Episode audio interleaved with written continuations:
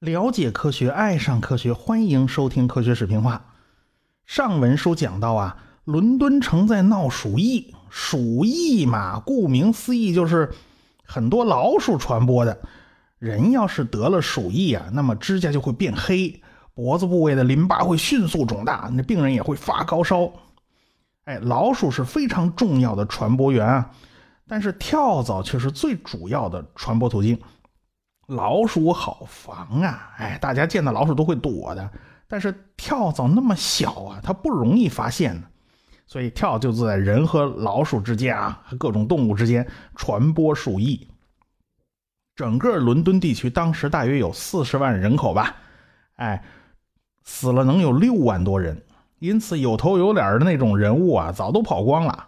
哎，就是周围的城镇呢，也都防着这个伦敦的鼠疫蔓延，包括牛津和剑桥，大学也都停课了。黑死病大流行嘛，你就不要搞那么多人聚在一起嘛，是不是？既然学校不开课了，那么学生们也就回了回家了，各回各家嘛。有个剑桥的学生。呃，就回到了自己老家的村子里啊。他农村来的，他本来就是一农民。哎，小时候非常喜爱读书，无奈家里就是想让他早点承担家里的农活哎，这家里都快揭不开锅了，你还上啥学呀？后来他舅舅发觉啊，这孩子读书简直读入迷了。他觉得这孩子就是个好苗子，哎，是个读书的好苗子，不能荒废呀。于是他就帮助这孩子。进了剑桥大学读书。现在呢，既然学校停课啊，这孩子就回家了，他自己也不能荒废啊，这时间不能浪费啊。于是这个年轻的学生就开始，呃，自己在老家钻研光学啊，钻研微积分呐这种事儿。据说他家院子里呢有棵苹果树，他经常在苹果树底下沉思。那时候他还很年轻啊，只有二十三岁。大家估计一听这苹果树就能猜出来是谁，是吧？哎，对了，没错，他就是牛顿啊。至于他们家有没有苹果树呢？有没有被苹果砸到头呢？啊，这个现在很多人考证啊，其实没这回事儿啊，他没被苹果砸过。呃，反正理论上呢，这些东西都应该是杜撰出来的传言。当然，现在你要真开玩笑的话呢，可以这么说啊。好在牛顿是被苹果砸中了啊，他要是被榴莲砸中的，那一切都别提了。嗯，咱们按一下牛顿不表。就让他安安静静的在乡村里面沉思。我们再讲伦敦城里的情况。伦敦的黑死病呢，渐渐就得到控制了。慢慢的啊，这个患病人数开始减少。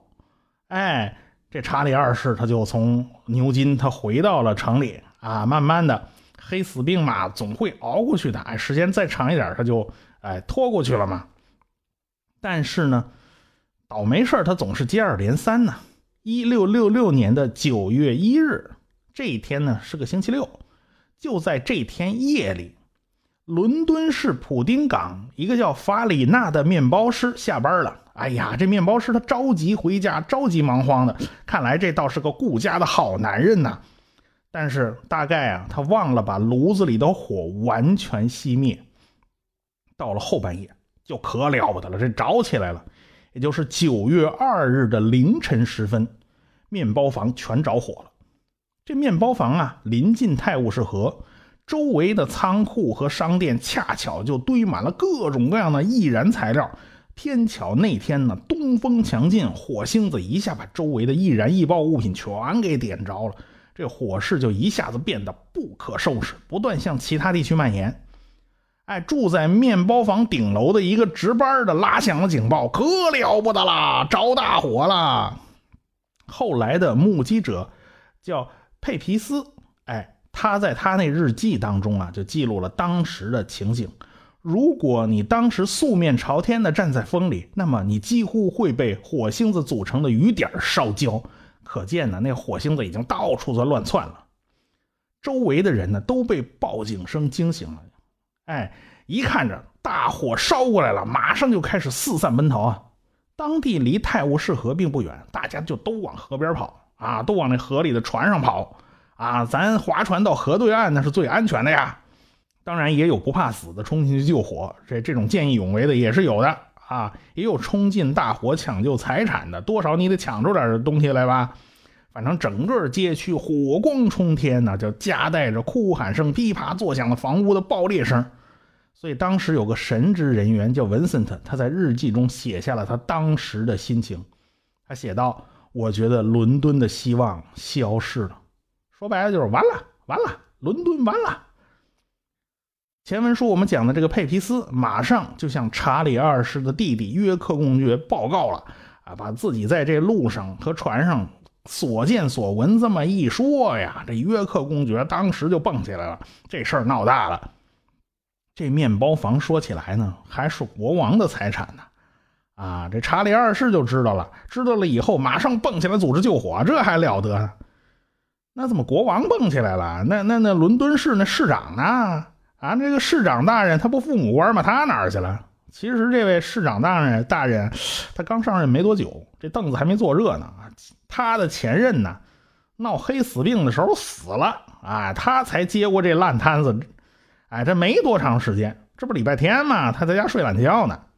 他开始呢没干啥事最近呐也闹了几次小火灾，也没惹出什么大乱子，他就懈怠了。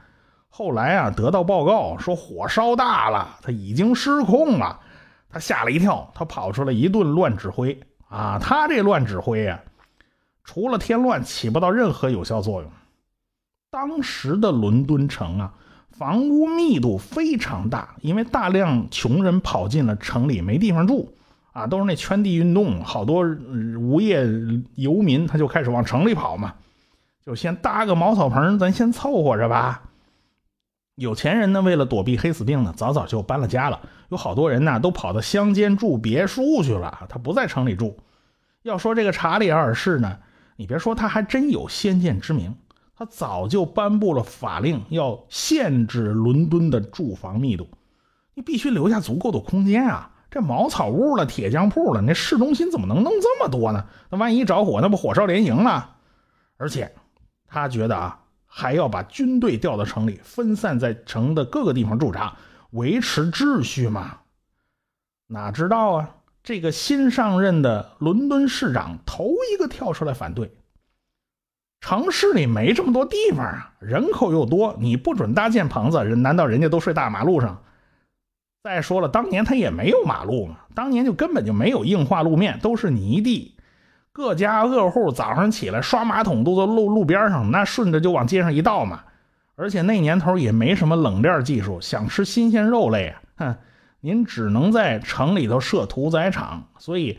各个街区都有自己的屠宰场啊，天天那个牛啊、羊啊、猪啊都在街上乱跑，那街上动物粪便到处都是。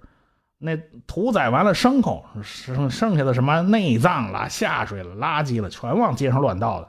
所以整个城市的街道是肮脏不堪呢。所以啊，你城市街道上你想睡大马路，你是说白了没有马路可睡。所以呢，你必须盖房子，你你必须搭棚子。所以，国王你想减小居住密度，那根本就不可能实现呢。所以，这国王这法令呢，就成了一纸空文呐。你你想吧，他这法令简直就是跟中下阶层最穷的那帮人过不去嘛。他能得到支持吗？哎，而且还想调军队进首都维持秩序，那新兴资产阶级都不干了啊！你这是怎么回事啊？你忘了你爹是怎么死的？你你爹还不是得罪了议会，被拉出去砍了？这个伦敦城说了算数的是新兴资产阶级，在他们的地盘上，你把军队派进来，你打的什么鬼主意啊？所以呀，国王没辙，哎，所以这个国王呢，心说我所有的这种措施啊、方案呢，你都不同意啊。这位市长大人，你事到临头，你又不管，你跑出来乱指挥一通啊！看着这市长大人就一肚子气，干脆。第一件事就把这市长给撤了，啊，这个伦敦城里当然也不是完全没有军队，他有一部分民兵，有一部分团练，说是民兵啊，您就您就当是现在那保安就行了，他们都是资本家啦、商人啦自己雇的人员，夜里头经常有巡逻啊，哎，他们这可起了大作用了，在大火烧起来的时候，他们跑遍市中心的各个街道啊，什么摇铃铛、吹哨子，跑去教堂里敲钟啊，叫人们赶快起床逃命啊！有好多人因此就保住了一条命。他们有啥办法呢？哎，这帮团练他也没他也没辙呀，对吧？只能瞪眼看着房子、街道被烧掉。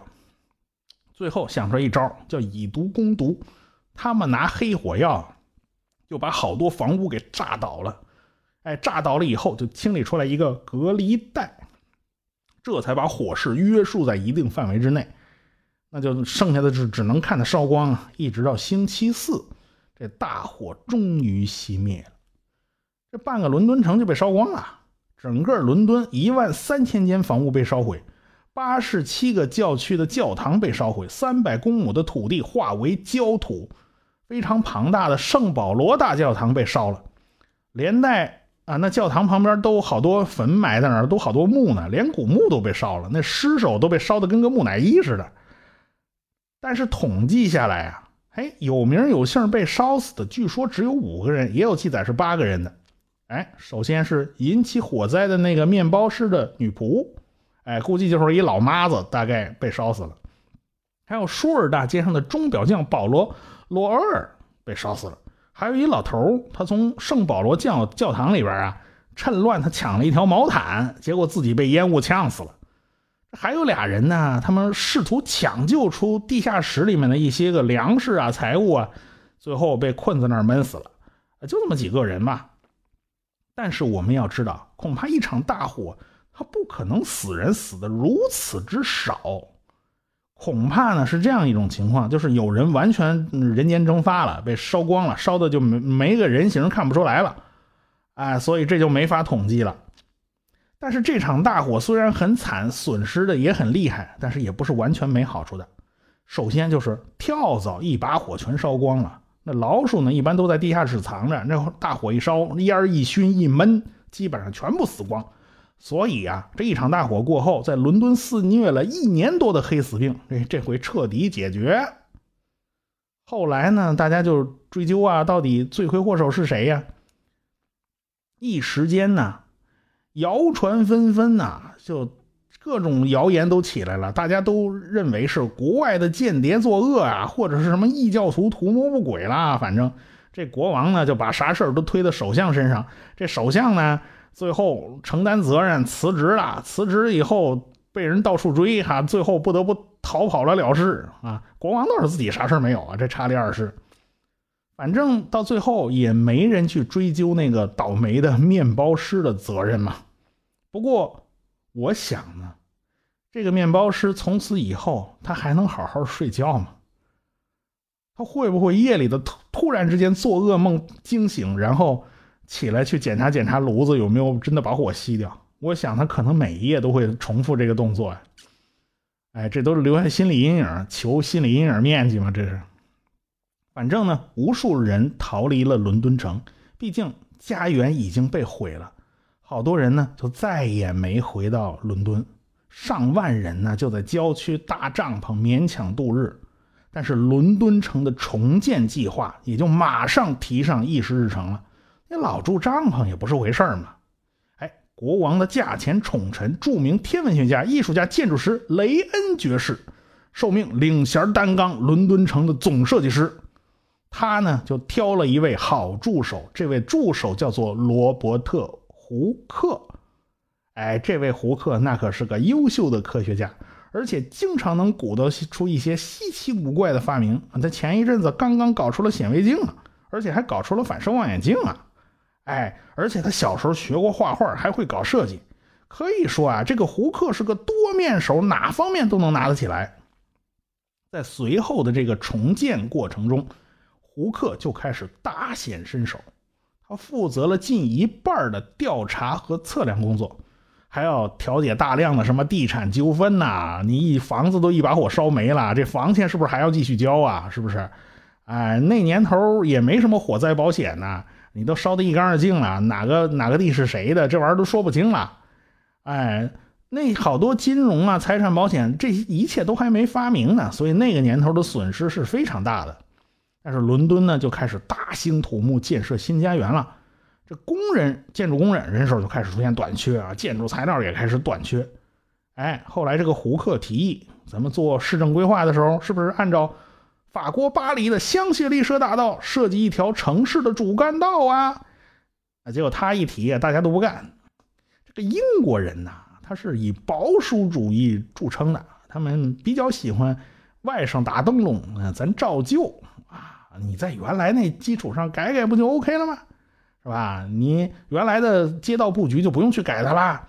过去不就是什么问题？密度太大了啊！这回把密度弄低一点，街道改宽敞一点吗？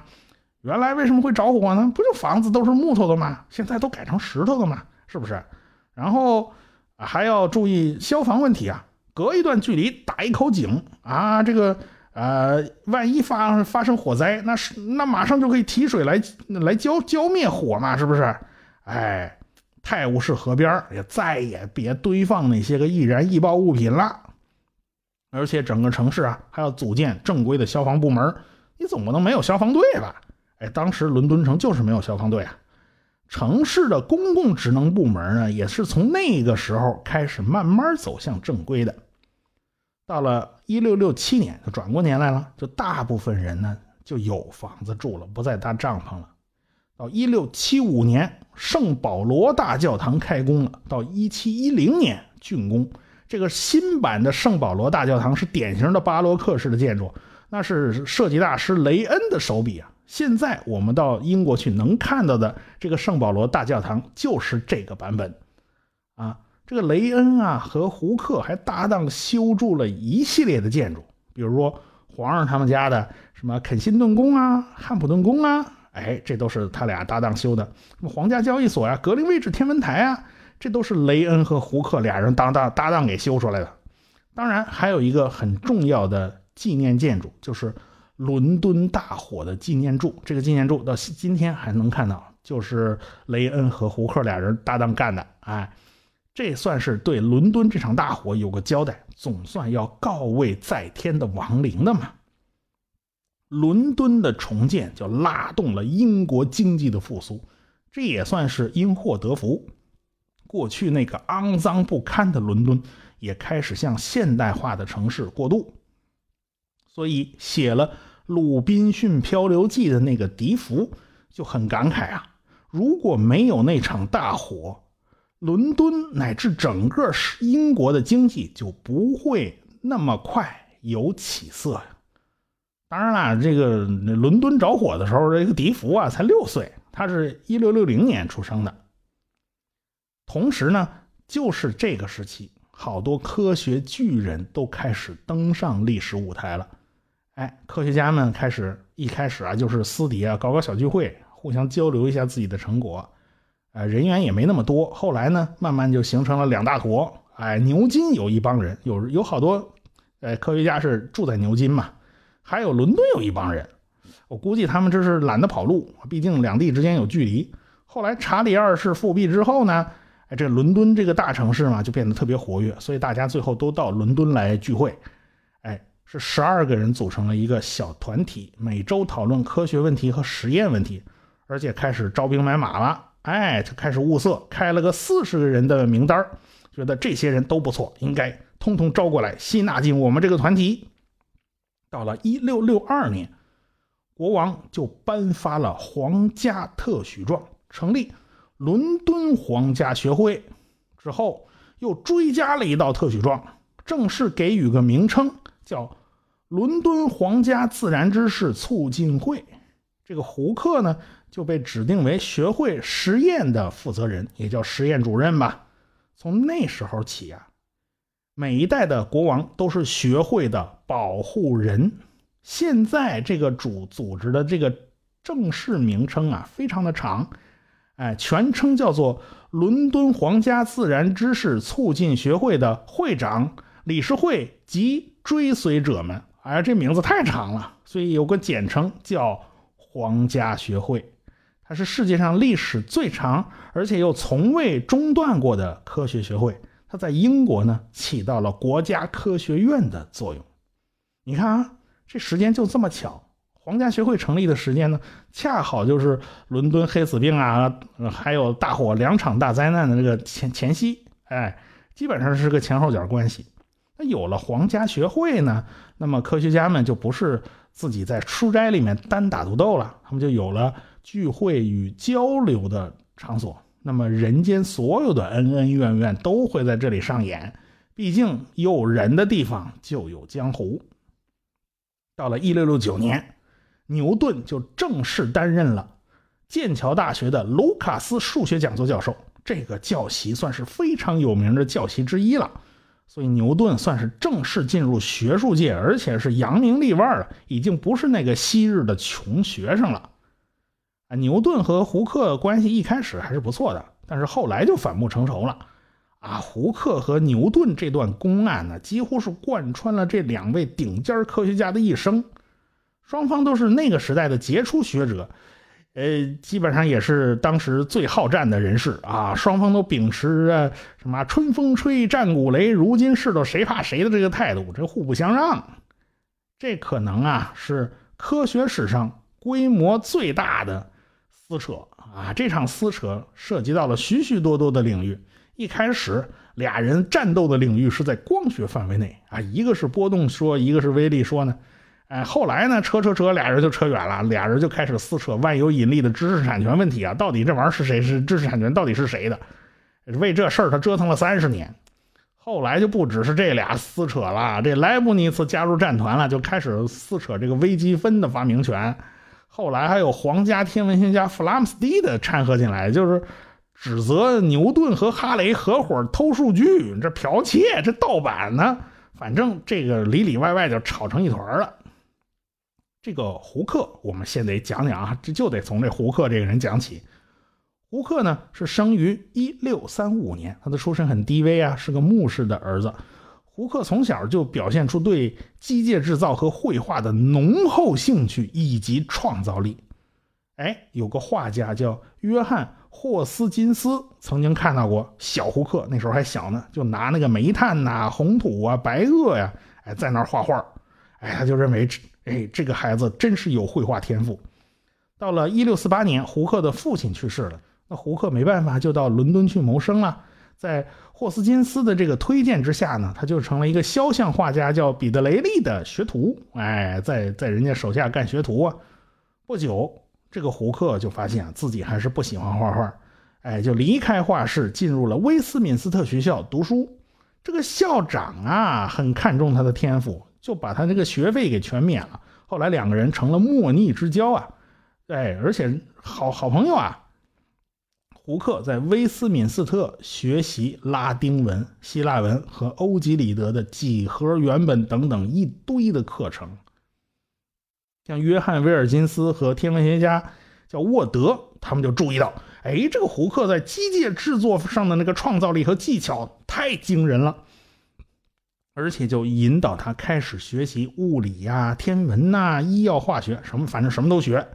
所以到一六五三年，这个胡克得到了在牛津大学教堂唱诗班的一工作啊，那先去唱歌去了啊。反正他进了牛津大学，但是他没能拿到学位。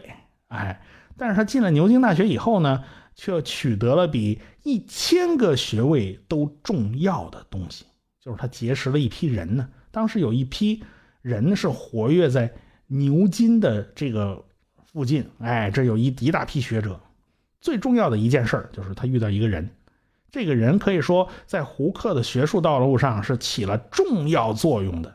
那么此人是谁呢？咱们下回再说。我是刘敬正，我是汪杰，我是吴黎明，我是王木头，我是旭东，我是卓老板。我们是科学声音。